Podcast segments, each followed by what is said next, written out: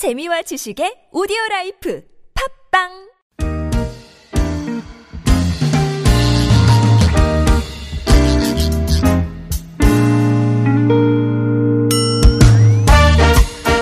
서울 속으로 금요일 이 시간은 자동차 정비 상담으로 함께 합니다. 네, 2부 본격적으로 시작해 볼게요. 이광표 자동차 정비 전문가 스튜디오로 나오셨습니다. 안녕하십니까? 네, 안녕하세요. 설명절 잘 보내셨습니까? 네, 잘 보냈습니다. 저희 특방할 때도 좀 들어주셨다고요? 예, 계속 네. 방송 들었습니다.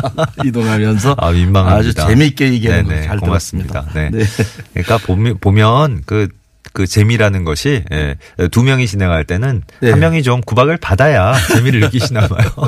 저는 굉장히 괴로웠거든요. 그래 한쪽이 말이 네. 잘 나오니까 아, 노중훈 작가님 어찌나 구박하시는지 예, 그 기운이 남아 있어가지고 오늘도 막 구박하시는데 아, 오늘은 재밌었습니다. 오늘은. 구박의 대상이 우리 권수림 PD까지 한층 더 넓어져서 어, 지금 너무 난리예요 지금 밖에서. 입담이 좋아서 그래. 어, 우리. 청자분들이 네. 아니 선곡을 PD가 그렇게 단순하게 하면 어떡하냐 어, 예상치를 못 벗어나면 어떡하냐 계속 막 지금 타박하는 문자가 그래서 지금 권수림 PD도 삐쳤습니다 지금 보이네요. 네. 단순해서 죄송해요 뭐 이러고 막 어, 어 큰일 났네 노중훈 작가님은 나중에 저희가 벼르고 있으니까 언제 네. 한번 크게 복수할 날이 있을 겁니다 네. 아 훌륭한 분이에요 다들 우리 저 2부도 어, 어 정말 어, 자동차 정비에 관해서 모르는 게 없는 우리 전문가 한 분을 모시고 말씀을 나눠보고 있습니다. 구글 플레이 스토어나 애플 앱스토어 이용해서 TBS 애플리케이션 내려받으신 다음에 무료 메시지 실시간으로 보내실 수 있고요.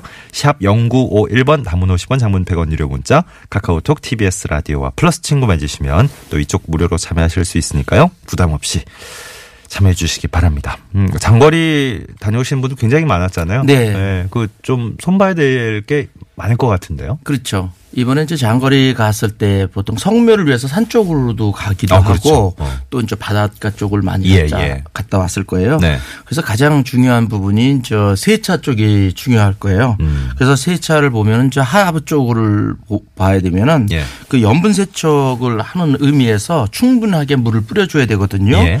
그리고 이제 그 아, 아래쪽에 보면은 하체에 네. 로우암이나 이런 뭐 어떤 그 stabilizer bar 이런 쪽에 보면은 그 안에 그 흙이 묻어 있는 경우가 많이 있습니다. 어. 예, 예. 그래서 그런 부분에 물을 충분히 뿌려서 닦아주는 게 필요하고요. 네. 또 성묘 갔다 왔을 때 이렇게 큰뭐저 험지에 뭐, 네. 뭐 돌이나 이런 부분에 많이 부딪히고 나서 그 다음에 소리가 난다거나 이런 일이 있는 차량인 경우에는요. 예, 예.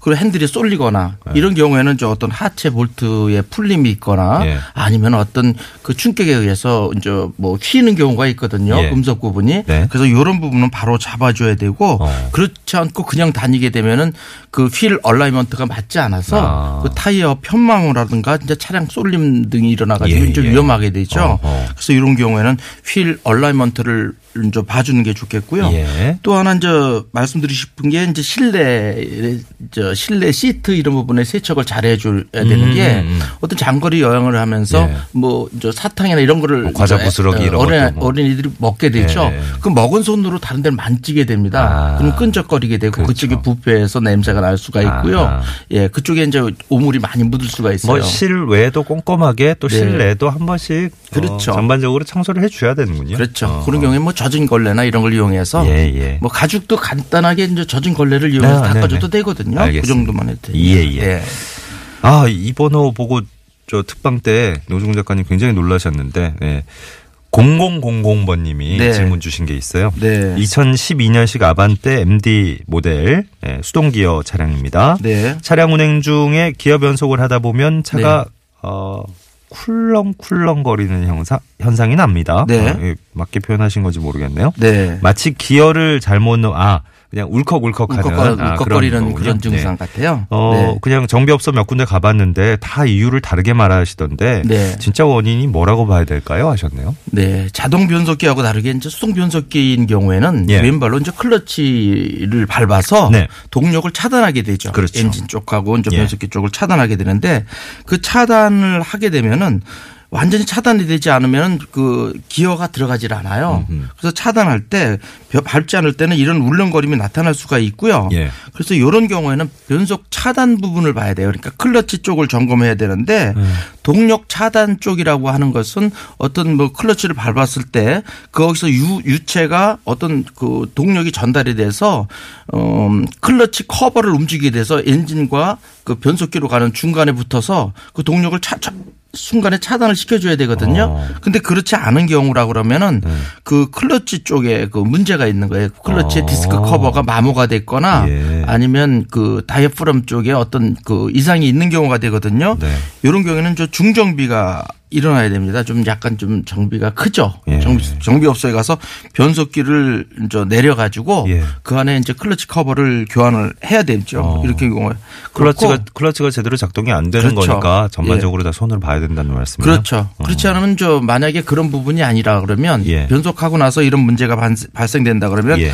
엔진하고 변속기 부분을 이제 지지해 주는 고무가 있어요. 네. 우리가 보통 엔진 mounting bracket이라고 하거든요. 어허. 그 부분에 손상이 있을 때는 어. 거기서 충격을 완화시키지 못하니까 이런 울렁거림을 발생시키게 됩니다. 예. 그러니까 엔진과 변속기 자체, 클러치 자체에는 문제가 없는데 이런 현상이 나온다 그러면 음. 그런 지지부, 연결부에 문제가 있지 않겠나 이렇게 생각이 알겠습니다. 됩니다. 예. 네.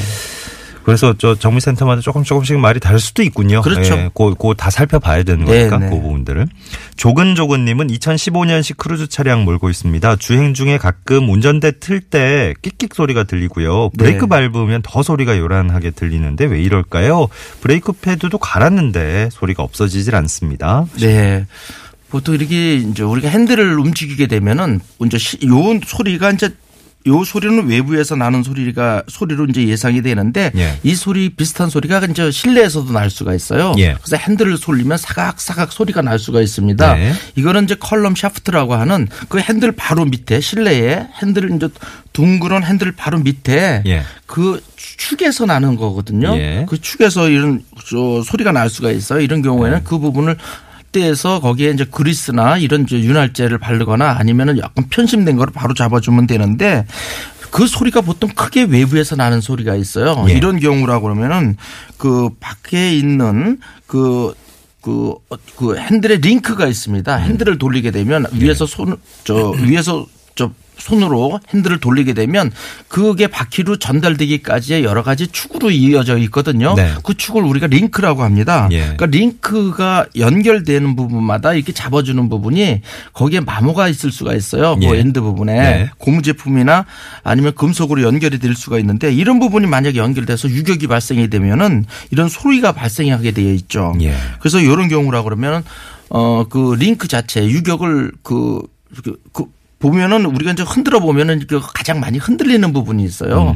그 부분을 우리가 이제 볼트를 조이거나 그렇지 않으면 이제 그 자체만을 교환해 줘야 되거든요. 예. 그러면 그 유격을 잡아줌으로써 그런 현상이 없어지게 어. 되고 브레이크하고 연관이 될 수가 있는 게 뭐냐면 바퀴와 어차피 바퀴하고 연결이 되어 있으니까 예, 예. 브레이크 잡았을 때 그 차량 자체가 차량 자체는 한 1톤이 넘거든요. 네. 브레이크 잡았을 때 그 자체의 흔들림이 거기에 여- 전달이 되는 거죠. 어. 네네. 그러니까 어느 부분에 유격이 있다고 보는 게 맞습니다. 그러니까 음. 링크 부의 유격을 잡으면 되는데 정비사가 그걸 흔들림을 보면은 쉽게 찾아낼 수가 아? 있어요. 네네. 네네. 알겠습니다. 9085번님, 시동 걸면 내비게이션 블랙박스 같은 게 자주 고장 나는데 뭐 네. 방법이 없습니까? 특히 겨울에 시동을 좀 오래 걸면 더 심하고요. 네. 그렇다고 뭐 자주 교체할 수도 없고 그렇죠. 차종은 2012년식 투싼 디젤 차량입니다. 하셨네요. 네. 이런 전기 장치인 경우에는요. 우리가 전기를 형광등을 껐다 켰다 이렇게 되면 그 자체에서 어, 서지가 예. 우리가 맞아요, 서지 맞아요. 전압이에요. 예. 굉장히 전압이 순간적으로 높게 일어나거든요. 그렇죠. 예. 이렇게 되면은 그 문제가 됩니다. 막 그래서 막 장난처럼 막 이렇게 예. 하지 말라 그러시죠. 예, 그렇죠. 그럼 저 전자 제품은 금방 고장이 나요. 아, 네. 그래서 자동차에서도 어, 시동 거거나 이럴 이런 경우에 시동을 끄거나 이럴 때 그때 순간에 서지가 발생돼서 심하면 라디오 자체에서 막 지지직거리는 어, 소리가 나기도 예. 하거든요. 네. 마찬가지로 이 전압이 순간에 움직이는 것이 안정되게 들어가지를 못해서 그래요. 서지가 예. 많이 발생돼서 그러니까 이런 경우에는 시동 키에서 네. 스타팅 모드나 아니면 배터리까지 가는 접촉선에 문제가 있는가 한번 살펴보시고요. 예. 만약에 그게 아니면 그 블랙박스나 이런 전자 제품에는 그 전압을 안정시킬 수 있는 전압 안정기가 있어요. 예. 그런 부분에서 이걸 잡아주지 못하는 경우거든요. 네, 네. 그래서 만약에 차량 그 자체에 어, 작동은 잘 된다고 하더라도 음. 전압을 안정시킬 수 있는 그 안정기 부분을 한번 점검해 달라고 음. 하시면 이런 현상은 좀 줄일 수가 있을 겁니다. 네. 차에도 워낙에 많은 장치들이 특히 요즘은 네. 더, 더 이제 부속 장치들이 많이 달리다 보니까 그렇죠. 이런 것들을 다 연관되는데 문제가 생길 수 있는 걸 잡아주는 장치들이 또 마련돼요. 네, 그렇습니다. 아, 안정기들이. 있습니다. 네. 전압 안정기가 설치가 돼야 됩니다. 예, 예. 네. 4143번님 2008년식 뉴카이런 차량입니다. 14만 킬로미터 주행했고요. 어, 저녁에 주차했다가 나중에 시동을 걸면 30초 정도 차체가 심하게 떨립니다. 어. 네. 한, 한두 시간 주차해 놨다가 시동 걸면 괜찮고. 네. 그리고 주행 중에 타타타타타타 하는 밸브 소리가 들립니다. 네. 어, 그래요? 어. 보통 이제 시동 자동차가 이제 가장 좋아하는 온도가 돼- 몇 도냐면 한 85도에서 95도 정도 되는 거예요. 음. 엔진 자체에서 보통 한 65도 정도에서 엔진 온도 게이지가 올라가기 예. 시작을 하거든요. 예. 그래서 보통 올라가서 85도에서 95도 정도를 기준으로 해서 어. 냉각수 온도가 자동차 엔진이 정상 가동되는 조건으로 어. 보통 만들어집니다. 예, 예. 이걸 우리가 워밍업 온도라고 하죠. 네네. 이런 워밍업 온도가 되면은 모든 기능들이 정상적으로 일을 하게 되는데 네.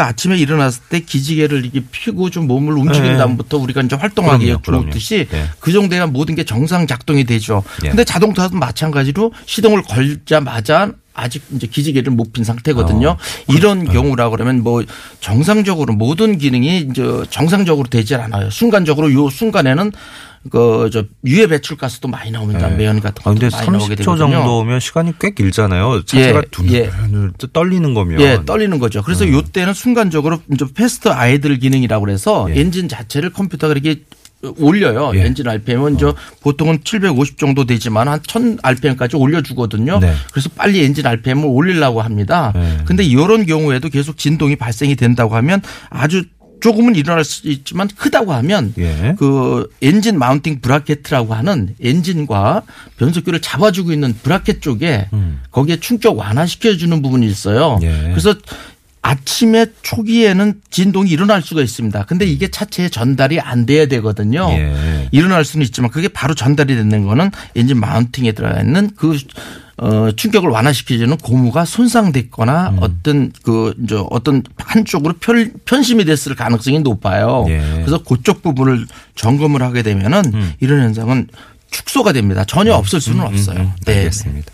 3364번님, 제가 SM5 차량 몰고 있는데요. 지난해 비 오는 날 달리는 도중에 시동이 꺼졌어요. 아. 오, 에, 정비업소 가니까 원인을 모르겠다고 하네요. 네. 걱정이 돼서 장거리를 못 달리고 있습니다. 어디를 고장으로 봐야 될까요? 하셨네요. 아, 시동이 꺼졌는데 어. 만약에 이제 순간적으로 없어지게 되는 거겠죠. 네. 그러니까 이런 경우라 그러면 전기 장치에 네. 전기 장치에 보통 음, 문제가 있는 경우에 시동이 꺼지게 되죠. 그래요. 그러니까 달리다 비 오는 날이니까. 예, 예. 근데 빗물하고 관련이 있는 쪽으로 봅니다. 보면은 아, 네. 어떤 점화 장- 장치 계통이거든요. 네. 점화 장치 쪽 쪽으로 어떤 습기가 있을 때 이런 어. 문제가 발생이 되는 걸로 봐서는 그쪽에 접촉 불량이 있는 부분이 어딘가 있을 것으로 예상이 됩니다. 근데 요거는 조금 저 정밀 검사를 받아야 될 것. 같아요. 그렇네요. 예, 이건 예. 정말 걱정하시는 게 충분히 공감이 예, 순간에 되고. 한번 나타나고는 그 현상이 바로 없어지기 때문에 예, 예. 정비사수는 하나하나를 전체적으로 어, 봐서 좀 시간이 네. 걸릴 걸로 예상이 됩니다. 알겠습니다. 네. 4548번 님도 2011년식 K5 택시 차량 몰고 계시는데 36만 킬로미터 탔고요. 네. 이번 주에 벌써 두 번이나 저속으로 달릴 때 시동이 꺼졌어요. 네. 어, 여기도 시동 꺼진 문제나요?